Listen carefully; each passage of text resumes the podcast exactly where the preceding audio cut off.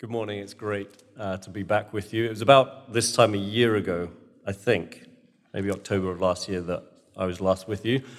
And uh, one of the greatest privileges I have is, is to uh, visit uh, with old friends. And Dom and I first met in the classroom. He was on a screen, he wasn't in person, it was a distance location thing.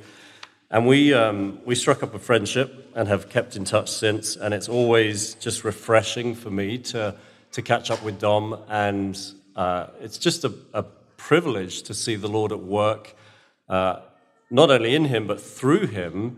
And just to stand here this morning and see uh, what's, what's happened in a year. Dom's been here for two years now, I think. And uh, last time we were here, we were outside.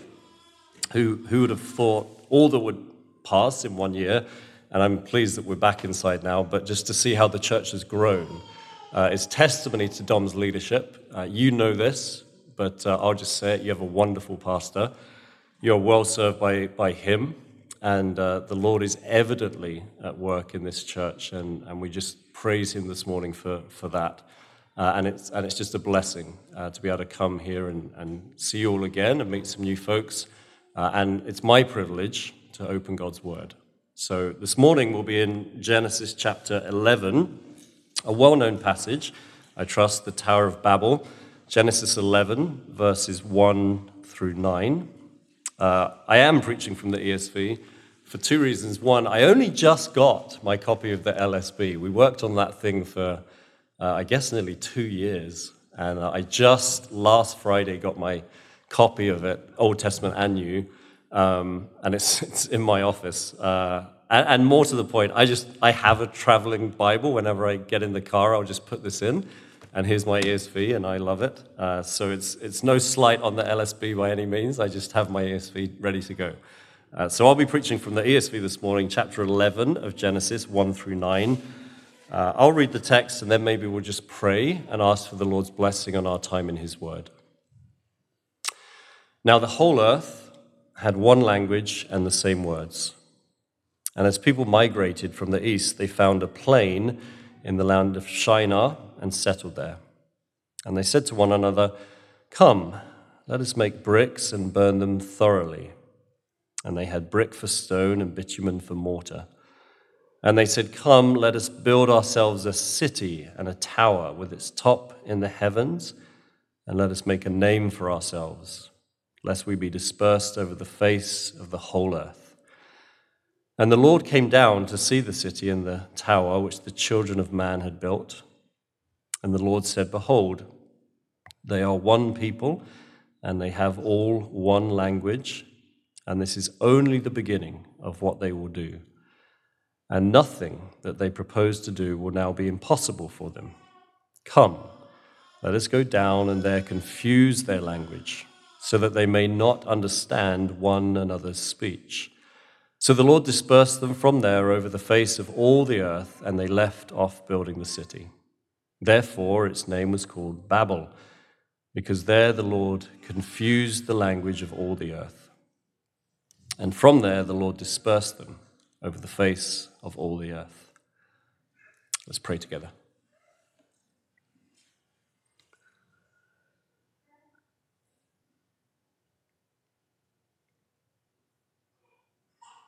Father, we praise you this morning for your goodness to us, especially your goodness to us in the gospel.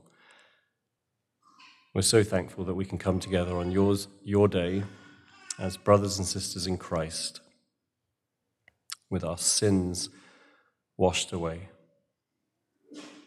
Not one f- offense is listed against our name in Christ.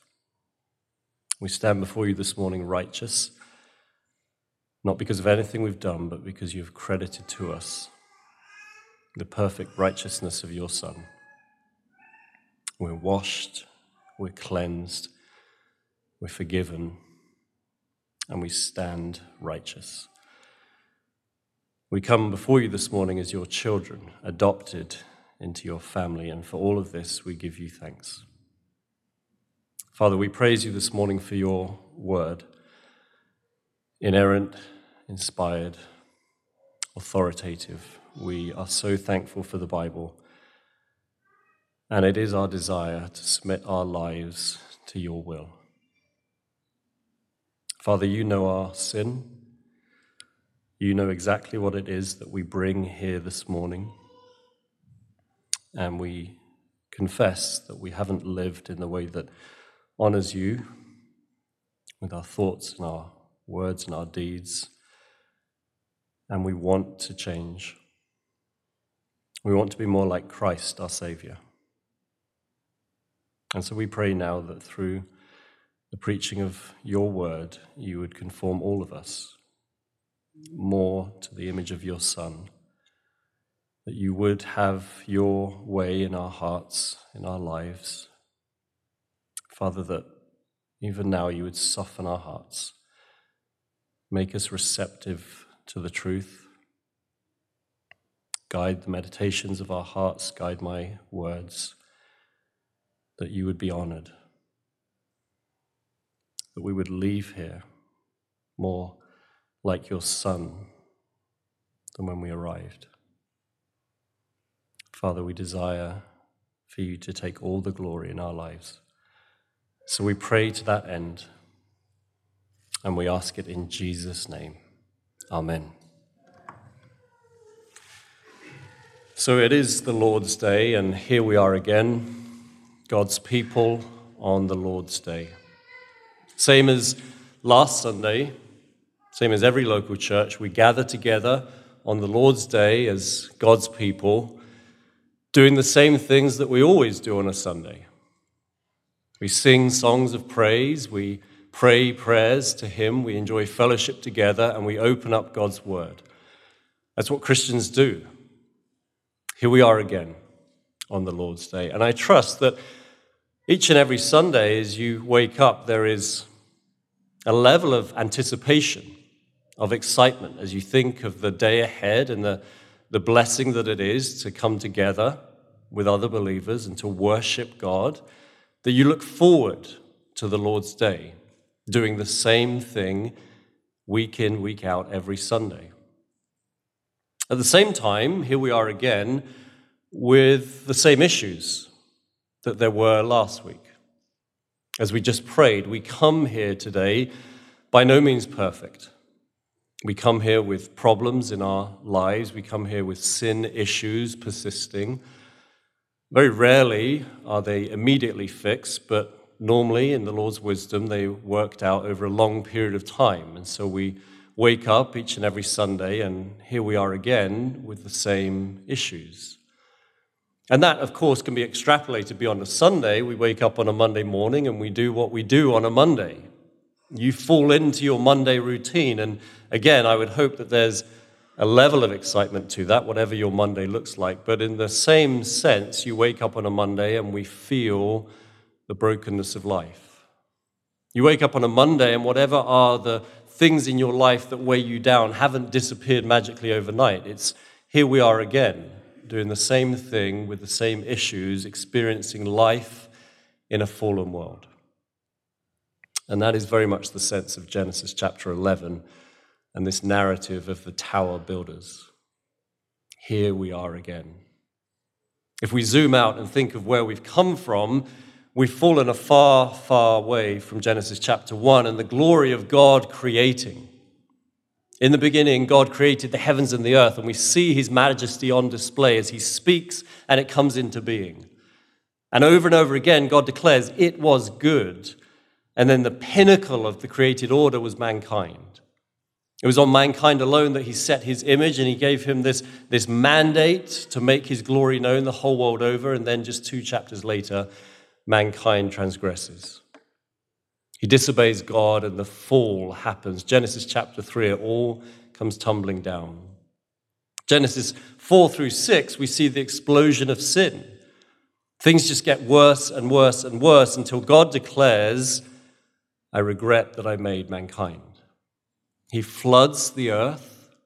As an act of judgment, certainly, he wipes the slate clean. He destroys everything, but also as an act of salvation. Preserving just one family, Noah and his family, he keeps them safe in the ark. And when the flood waters subside, Noah emerges as a new Adam like figure, and the sense is we get a new start. It's a fresh start as Noah emerges from the ark. We get to start again. And then we read Genesis chapter 11. Just a few chapters after Noah has emerged into this new creative work, and the sons of man are doing their same old thing again, rebelling against their creator turning their back on him, pursuing their own ways, here we are again. And we're coming up to the first major section in Genesis, chapters 1 through 11 is that first unit of this book. We're coming to an end of that first unit, and the intentional sense with which we're confronted at the end of the first unit is one of desperation, utter desperation We've fallen from Genesis chapter 1 and the glory of the creative work all the way down to Genesis 11, and it seems like there is absolutely no hope for mankind. The flood did not fix the issue. At a heart level, sin still has not been dealt with. Here we are again. And so Moses wants us to feel very much at the end of this first section what hope is there for us? is meant to be a dark and gloomy finish to the end of the first section of Genesis. What hope is there for mankind? As we read through the narrative of the tower builders, we see many connections back to Genesis chapter 3. With, we're led to believe, to understand the desperate nature of mankind, and all of it should work together so as to point us towards the gospel. As we close this unit, as we examine this text, we are left searching for answers.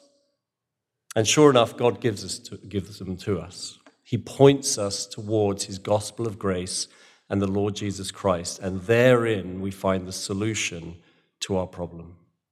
And so that is what we'll see this morning the desperation of mankind portrayed in this short narrative, but also God's grace that leads us to the gospel. Structurally, we can divide the passage into three sections. Perhaps when I read, you noticed that three times we come across the phrase, Come, let us. One in verse 3, Come, let us.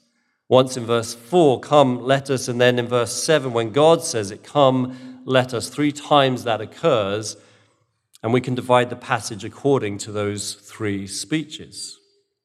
The first comes from the builders, and I've titled the first section simply Plans to Build, as they embark upon this, this building project. Now, in the first speech, what we see is not outright sin. There isn't an outright manifestation of wickedness in the first speech, but really just question marks. There's a, a level of wisdom that comes into question as we see their plan. Look at the text again with me. We read now the whole earth had one language and the same words. God is just emphasizing there the unity with which these people were acting. They had one language and the same words. And as the people migrated from the east, they found a plain in the land of Shinar. They settled there. And they said, Come, let us make bricks and burn them thoroughly. So, what's the problem? What's the issue there? Again, there isn't an outright manifestation of sin, but there are question marks being raised as to the wisdom of their plans. We can see it, first of all, simply by virtue of the fact that the people were traveling east. Verse 2 they came from the east to go further east. And what we notice as we zoom out is that in the book of Genesis, eastward travel is always construed as a negative thing. Think back to Genesis chapter 3. As Adam and Eve are expelled from the garden, they're put out of that blessed place, Eden. They're put east of Eden. They're put east of Eden, and the cherubim are set up so as to guard the entrance to the garden. They're not allowed back east. They're pushed, they're not allowed back in, they're pushed eastward. And what that does is it begins a motif that you can trace all the way through Genesis, where any eastward travel never ends well. So, in the very next chapter, Cain kills his brother Abel, and the punishment that God gives him is to push him further east, further away from the Garden of Eden. In a few chapters' time, Abraham will be with Lot, and they come to this abundant land. And Abraham says, You choose. There's, there's not enough space for both of us. We need to separate. You pick which way you'll go. And Lot goes east. And immediately, Abraham is forced to come to his rescue because he's run into trouble. There is this motif that permeates all the way through Genesis where eastward travel is seen as a bad thing. You're moving away from the purposes of God. And so in Genesis chapter 11, it's not insignificant that we read these people are coming from the east, traveling further east. We're raising question marks about the wisdom of what's happening here. Secondly, we read that they found a plain. They found a plain in the land of Shinar, that's preempting the building of the tower. But notice that they settled there. Again, that raises a question mark. Are they doing the right thing? Why? Because all the way back in Genesis chapter 1, when God created mankind, he gave Adam a mandate. And the mandate was to go. He said to Adam, You need to fill the earth with image bearers. You need to go. You need to fill the earth. Be traveling so as to spread this glory everywhere.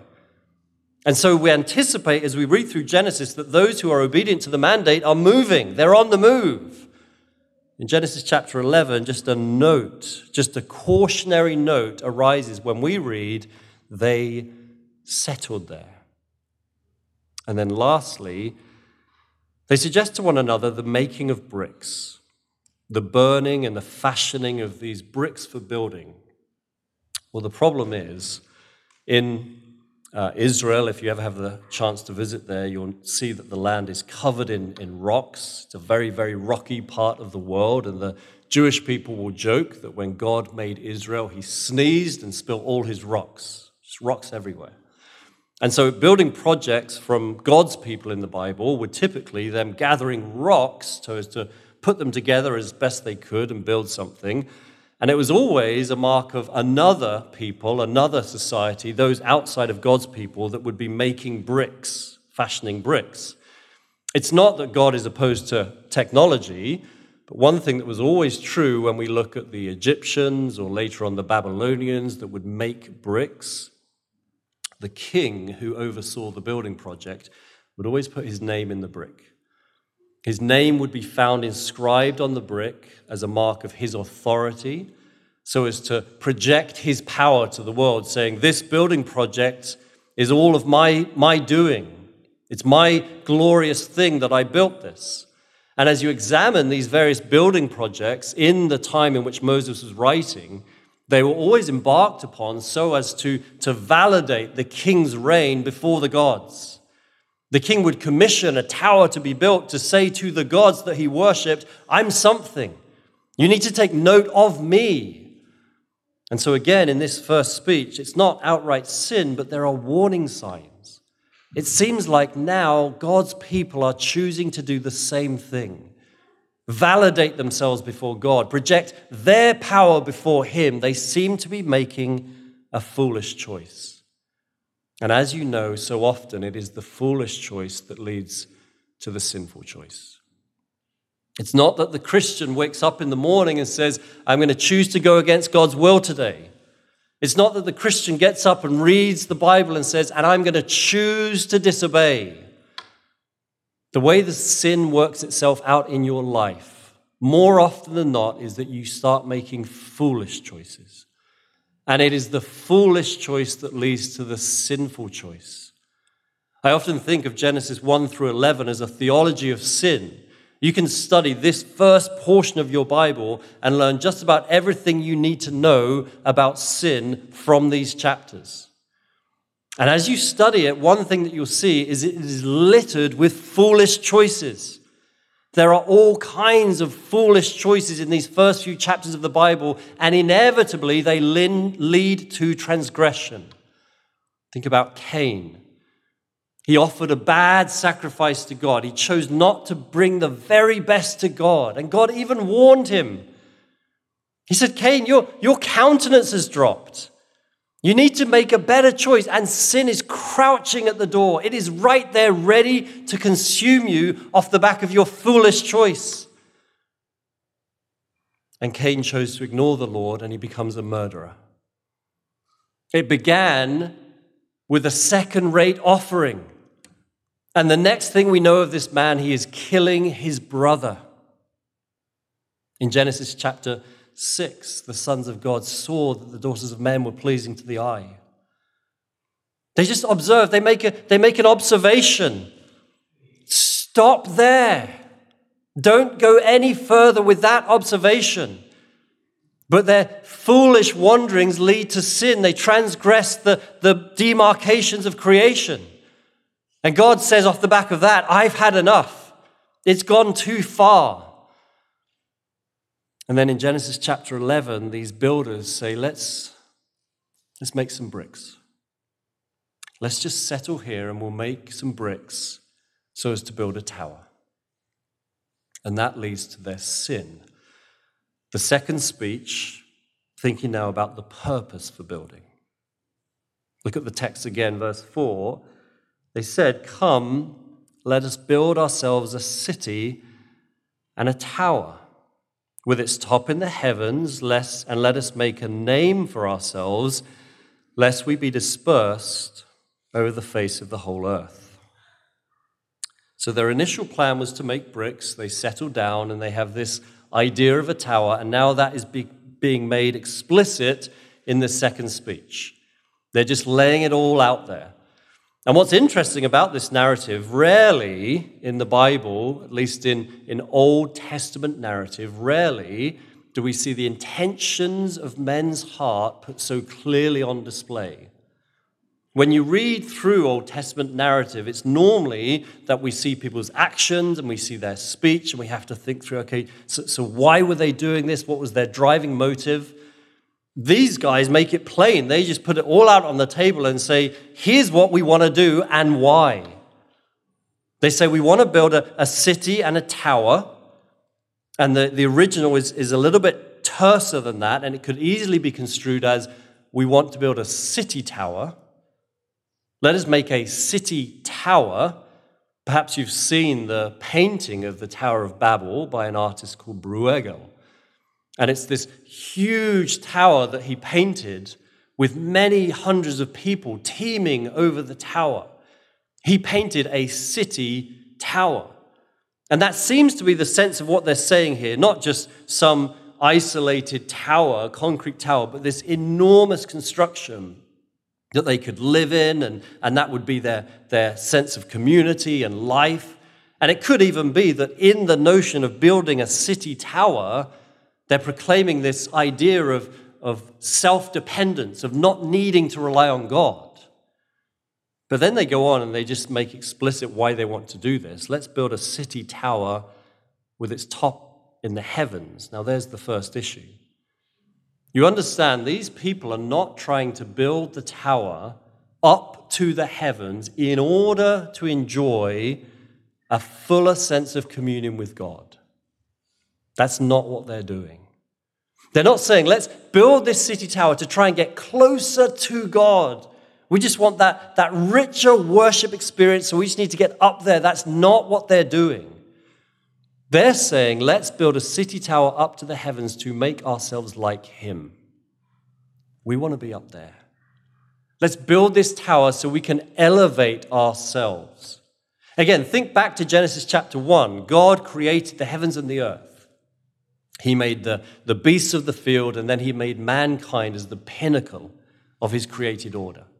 And he blessed him so richly that the psalmist rightly declares, What is man that you are mindful of him? The psalmist looks back at the creation narrative and says, I can't believe that you blessed us so richly. What is man that you are mindful of him? You have made us a little lower than the heavenly beings. But what is clear is that in Genesis chapter 1, God set Adam on earth. That's his domain, not the heavens. And in Genesis 11, these builders respond and say, We don't like our appointed lot. We want to be up in the heavens. The first offense that they make so plain to us is that they're trying to make themselves equal with God. They then go on and they say, Let us build a tower with its top in the heavens and let us make a name for ourselves. Well, there's the second offense. What's the issue? Again, going back to Genesis chapter 1, God named man. Naming in the ancient Near East, at the time Moses was writing, naming was a very, very significant thing. If you were to name something, it is an exercising of authority over the thing named. We see this even today, actually, when parents name their child. It's a very simple example, but it's a, a declaration of this being our child The child doesn't name himself, the doctor doesn't name the child, the parents do that. He's our child.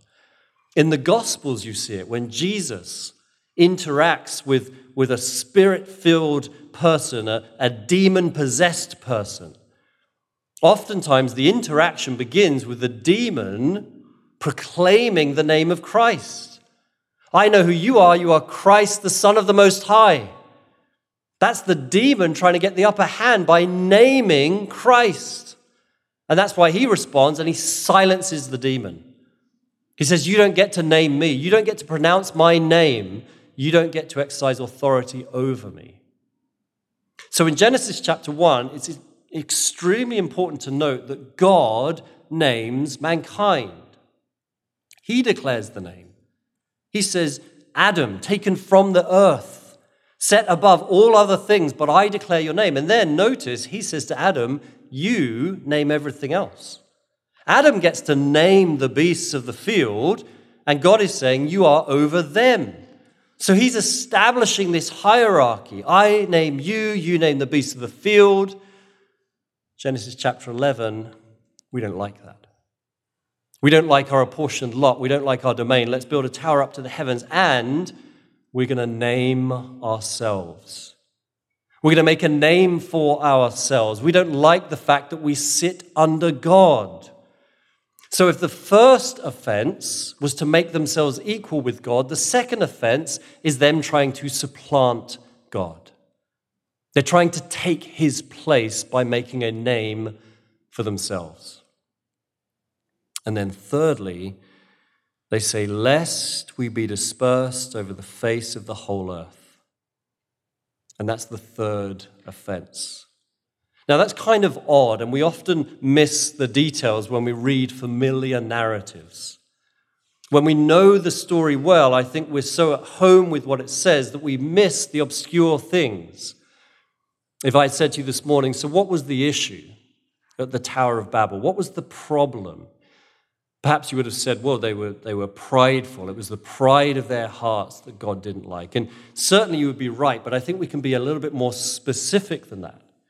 There is an outworking of the pride of their hearts, certainly, but how do we explain their desire to not be dispersed? And the answer again is found in those first few chapters of the Bible. When God created mankind, he gave Adam a mission We'll often refer to it as the Adamic mandate, his instructions for living. Genesis chapter 1, God says he set his image on Adam. He made us image bearers. And that is true of every single one of us here today. We are all image bearers. And what image bearing means is that we are very simply God's representatives. To be an image bearer means we represent God. We are put on earth so as to represent him. We are his ambassadors on earth. So when God sets up Adam as an image bearer, notice the very next thing he says is fill the earth. So take those two thoughts together. You're my image bearer, you're my representative, now fill the earth. I'll often paraphrase it like this God's instruction to mankind was to fill the earth with God's glory. That was Adam's job description. It is our job description today. We are his image bearers, his representatives. Now fill the earth with image bearers, i.e., make my glory known. Go from here in such a manner that my glory is made known the whole earth over. That was Adam's job. And he failed. It all came crashing down in Genesis chapter 3. But that mandate persists. Sin doesn't change the instructions. We're still image bearers, and our role is still to make God's glory known. That's why, after the flood, when Noah emerges from the ark, God sets upon him his covenant and he repeats the divine mandate fill the earth as an image bearer, make my glory known. So you see, when we get to Genesis chapter 11 and we come across these arrogant, prideful tower builders, they say, We want to be equal with God. Let's make a tower up to the heavens. Actually, we want to replace God. Let's make a name for ourselves. And then they say, Let's thwart God. Let's go against his purposes. Let's stay here. It's as if they're crossing their arms in the face of God and saying, We will not go. We're not going to make your glory known the whole earth over. Rather, we're just going to stay here to the praise of our own glory. You see this threefold, these three levels of sin working themselves out in this building project. And the folly of which we could be guilty this morning is to think that this sin is far removed from our own hearts. The folly that we could be guilty of this morning is to read this well known narrative and say, weren't they so wicked? And to not think that at some level the same sin dwells in our own hearts. That in our flesh, we all desire to make a name for ourselves. We all desire to, to make ourselves equal with God, to replace Him in our lives, to go against His purposes so as to pursue our own purposes. We're all very, very capable of building our own tower. We're all very capable of doing exactly the same thing as these builders did. And so we have to think through what is the antidote how do we respond to this narrative? How do we make sure that we're not found at the end of our life, the testimony being you built your own tower, and that's all you ever did? And I would say the antidote is twofold. Negatively, you put off this. How? Because you live your life by Proverbs 27 2. Proverbs 27 2 let another praise you, not your own mouth a stranger and not your own lips. Mark it down, write it on your forehead, preach it to yourself every single morning. Let someone else praise you, not your own mouth. Let a stranger praise you, not your own lips. This is God's authoritative word speaking to you. You are not to be someone who praises yourself. You have to examine your life and see where it is you are prone to shine the light on yourself. It is true of all of us that we want people to, to sit up and take notice. We're all prone to build a tower to the praise and glory of our own name. And God says to us, don't do it.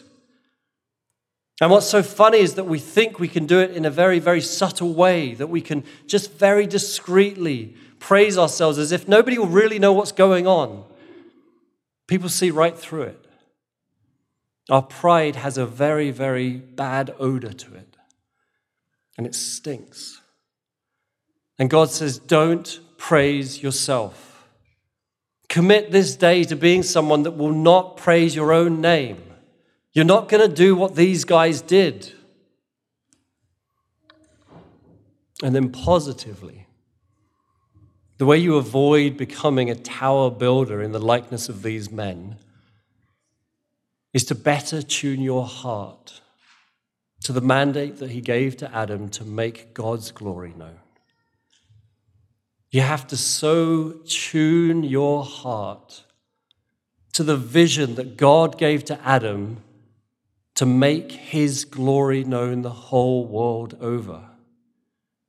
You have to meditate and ruminate on the, the glorious vision that God gave to Adam of a world filled with the fame of his glory. You have to think upon the riches of God's glory being made known the whole world over. This is where I think the prophets go when they say over and over again, there is a day coming when the whole world will be covered with a knowledge of the glory of God as the waters cover the sea. The psalmist prays that. May that happen, Lord. Isaiah speaks it, Habakkuk speaks it. They look forward and they say, one day the whole world will be covered with a knowledge of the glory of God as the waters cover the sea. And I believe that they are playing off there the, the Adamic mandate. They saw the vision that God gave to Adam. Make my glory known. And then the prophets pick it up and they look forward and they say, It's going to happen. It's going to come to pass. The glory of the Lord will cover the earth as the waters cover the sea. And they're excited to proclaim that message. And the only way to avoid being a tower builder is to get excited with them to tune your heart to the glorious vision of the knowledge of the glory of God covering the earth as the waters cover the sea. So just think about what that means a knowledge, an awareness of God's glory the whole world over. Not one square inch of this planet will not know God's glory. Every square inch of planet Earth will have a knowledge of God's glory. But then they go on. How will they know that glory? They say, as the waters cover the sea. And there again, there's a, a strange phrase. What do we mean? The waters covering the sea. The picture they create for us is simply water upon water. And I wrestled, what do they mean when they say that? Maybe an illustration would help. Before I moved into vocational ministry. I served for seven years in the submarine service. I know there are some military folks here today. I'm in good company. And one of the things we used to do on the submarines was a deep dive. Before we went away on patrol, we would take the boat out on a workup period. We'd put the, the boat and the crew through its paces. We just make sure that everybody's ready and the boat's ready to do whatever might be asked of it on a patrol. And in that patrol period, one of the things we used to do was a deep dive. We'd go out to sea and we'd take the submarine way, way below patrol depth. And none of us felt very comfortable about the deep dive. It had to be done, but nobody looked forward to it. And when you take the submarine really deep, certain things start to happen. So there would be a guy stationed at every one of the major hatches on the submarine, and he would be measuring the leak rate. And as you take the boat deeper and deeper, the leak rate increases. There's a dripping through the hatch that gets faster and faster. And then the boat would start to creak and to groan and then some funny things would happen if you were using the bathroom at the time of the deep dive. We had these cubicles, the whole boat squeezes. So now the door's locked and you can't push it open because the frame's pushing in on it. Nobody liked the deep dive.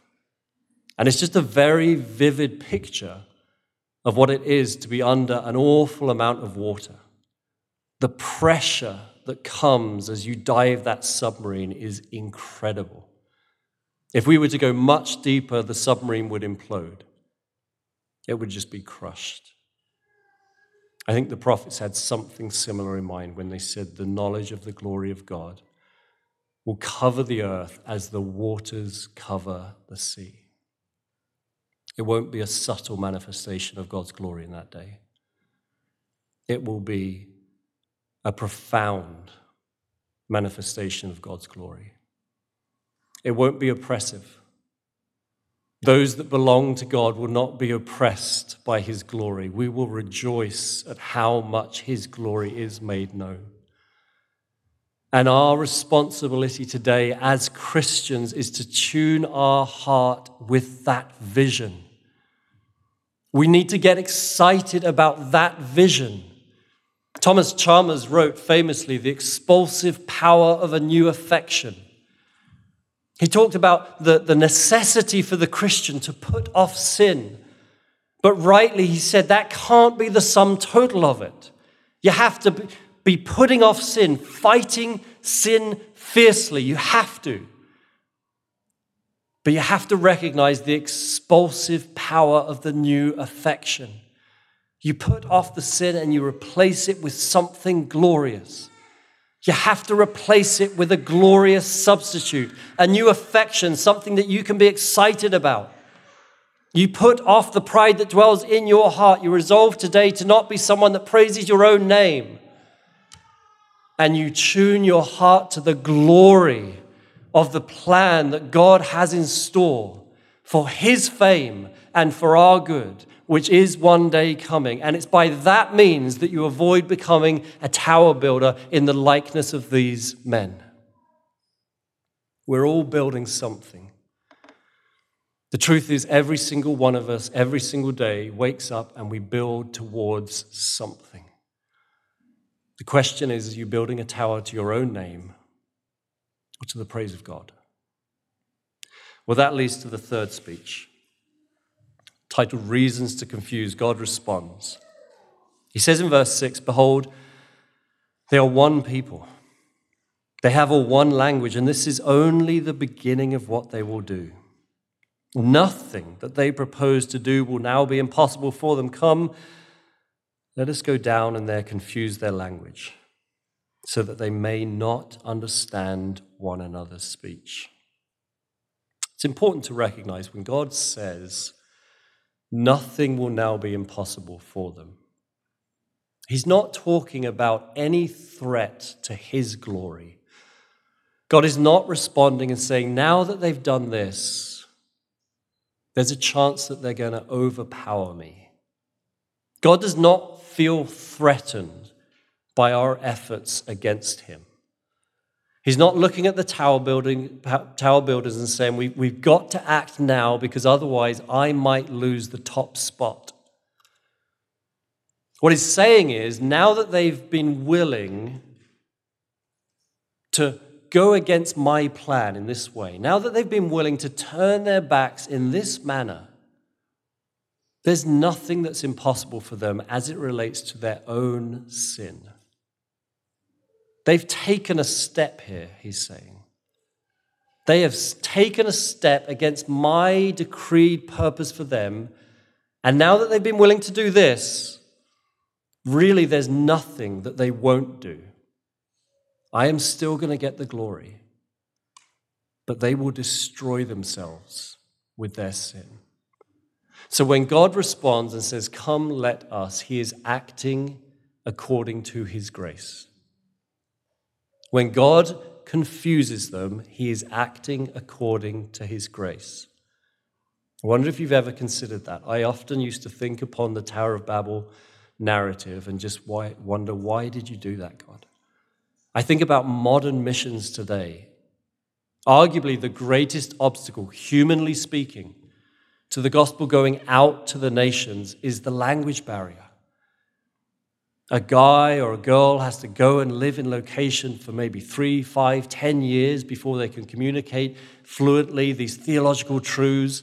God, why did you confuse the languages? But he was acting graciously.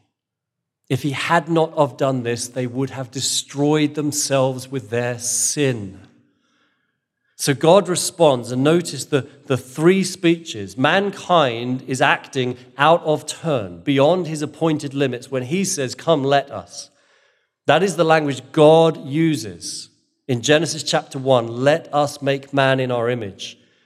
So, from the very beginning, we saw the sinfulness of man simply being willing to speak as if he were God. Let us do this. He then says it a second time and makes plain his intentions. Well, the third time belongs to God. And now he replies and says, Let us thwart his efforts. And he stops the building project. He confuses the language, and they're dispersed. You see the irony. God's act of judgment on them is at the same time an act of grace that does accomplish his purpose for them. They are dispersed. You are going to obey me. One day you will obey me. God says, Let us disperse them. They are going to do what I've intended for them. And so, as the building project is stopped, they all put down their tools and they're dispersed over the face of the earth we are confronted with the question of where do we go from here? If we've read the narrative correctly from Genesis 1 through to 11, we see just how dark and gloomy a chapter of God's word this is. The glory of the creative work came tumbling down with Adam's uh, transgression in chapter 3. He turned his back on the privileged position, and then sin exploded 4 through 6. God wiped the slate clean with the flood, a new beginning, but it wasn't. The sin of man still dwells in his heart, and so the first section of Genesis comes to an end, and we should be asking, where do we go from here?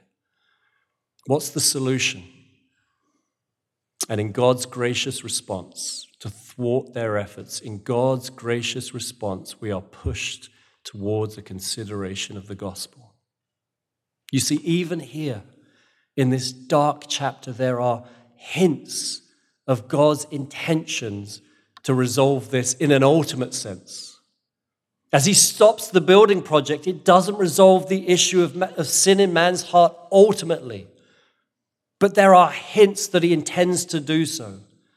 Consider the fact the very next verse, verse 10, these are the generations of Shem. The name Shem is a play off the Hebrew name for name. These are the generations of the one who has a name, he says. The builders wanted to make a name for themselves. Their pride is on display, and God says, I'm not going to let you do it to yourselves. But the next verse, he responds and says, But I will give you a name. And then in Genesis chapter 12, just a few verses later, he calls Abraham. And notice, it is not incidental that the first thing he says to Abraham is, Go. He's saying, Get back on with the mission. You have to fill the earth with my glory. You have to make it known. He calls Abraham and he says, Go. Get back on board. I'm giving you another shot at this. And he promises to Abraham, If you would obey me, I will make you a great name. He is committed to our good and to his glory through his plan. And as you know, it's through the line of Abraham that we get the tribe of Judah, and from Judah we get the line of David, and ultimately we land with Jesus Christ. Jesus Christ, who appears in Daniel 7 as one like a son of man. Did you see how in the Tower of Babel incident we read about the sons of man, the offspring of Adam? They're doing exactly what their forefather did, they're just behaving like Adam. And the sons of man are found all over the Old Testament behaving in the same way, refusing to obey their Creator. And then one appears like a son of man who obeys God perfectly. He comes face to face with the Ancient of Days, and God gives to him all power and dominion and authority, and all the nations praise him. And there is the solution, the ultimate solution to our problem. Now, I want to be really clear. If you have come here this morning and you don't know Christ savingly, we rejoice that you're here. But you are not going to enjoy the benefits that the children of God will one day enjoy when Christ appears. If you've never trusted in Christ for the salvation of your soul, when Christ returns, very, very soon, you will not enjoy the good things that he brings. You will only face judgment in that day. You'll be counted amongst the builders at Babel. And the testimony of your life that Christ will declare is that you have lived your life making a name for yourself.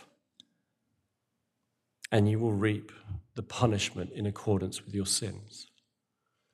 The good news of the gospel is that there is a way out.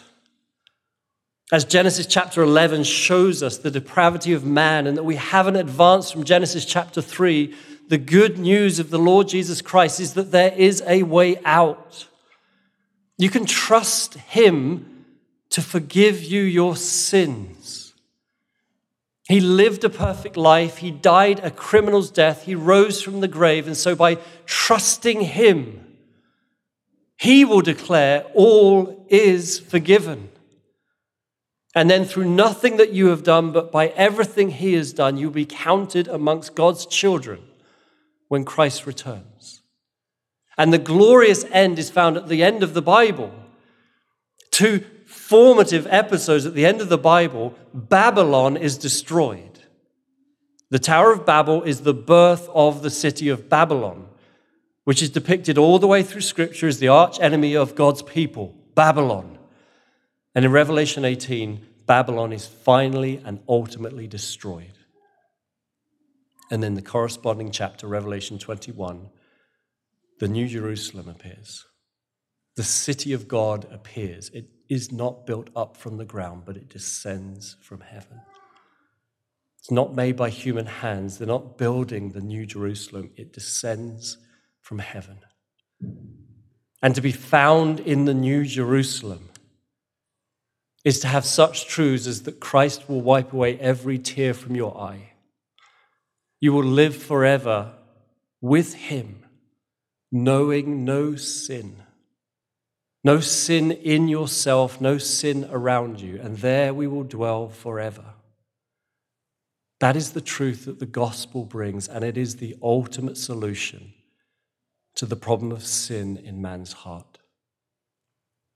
May it be true of all of us here this morning that we have trusted in Christ for salvation and we are not building a tower for our name, but for His. Pray with me to close.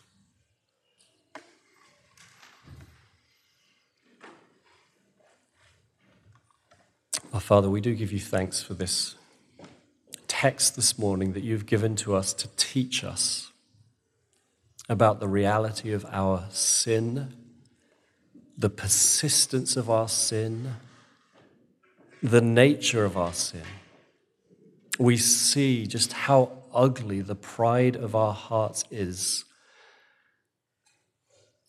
As mankind would think to make themselves equal with you. Indeed, to try and replace you. And so clearly to attempt to thwart your purposes. And we know that same sin dwells in our heart. We are prone to make a name for ourselves, to consider so little the glory of your name. The glorious commission that you've given us to, to make you known the whole world over. Father, forgive us for our sin. We're grateful for the gospel by which we're redeemed. You give us a new heart in Christ.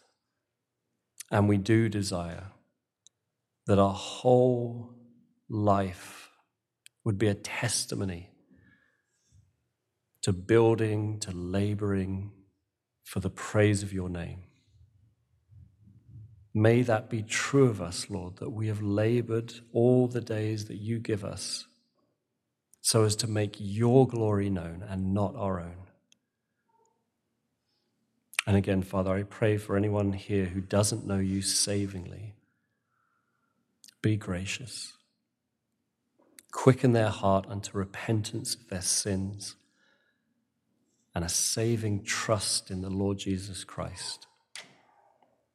That he would be honored amongst us this morning. We ask these things in his name.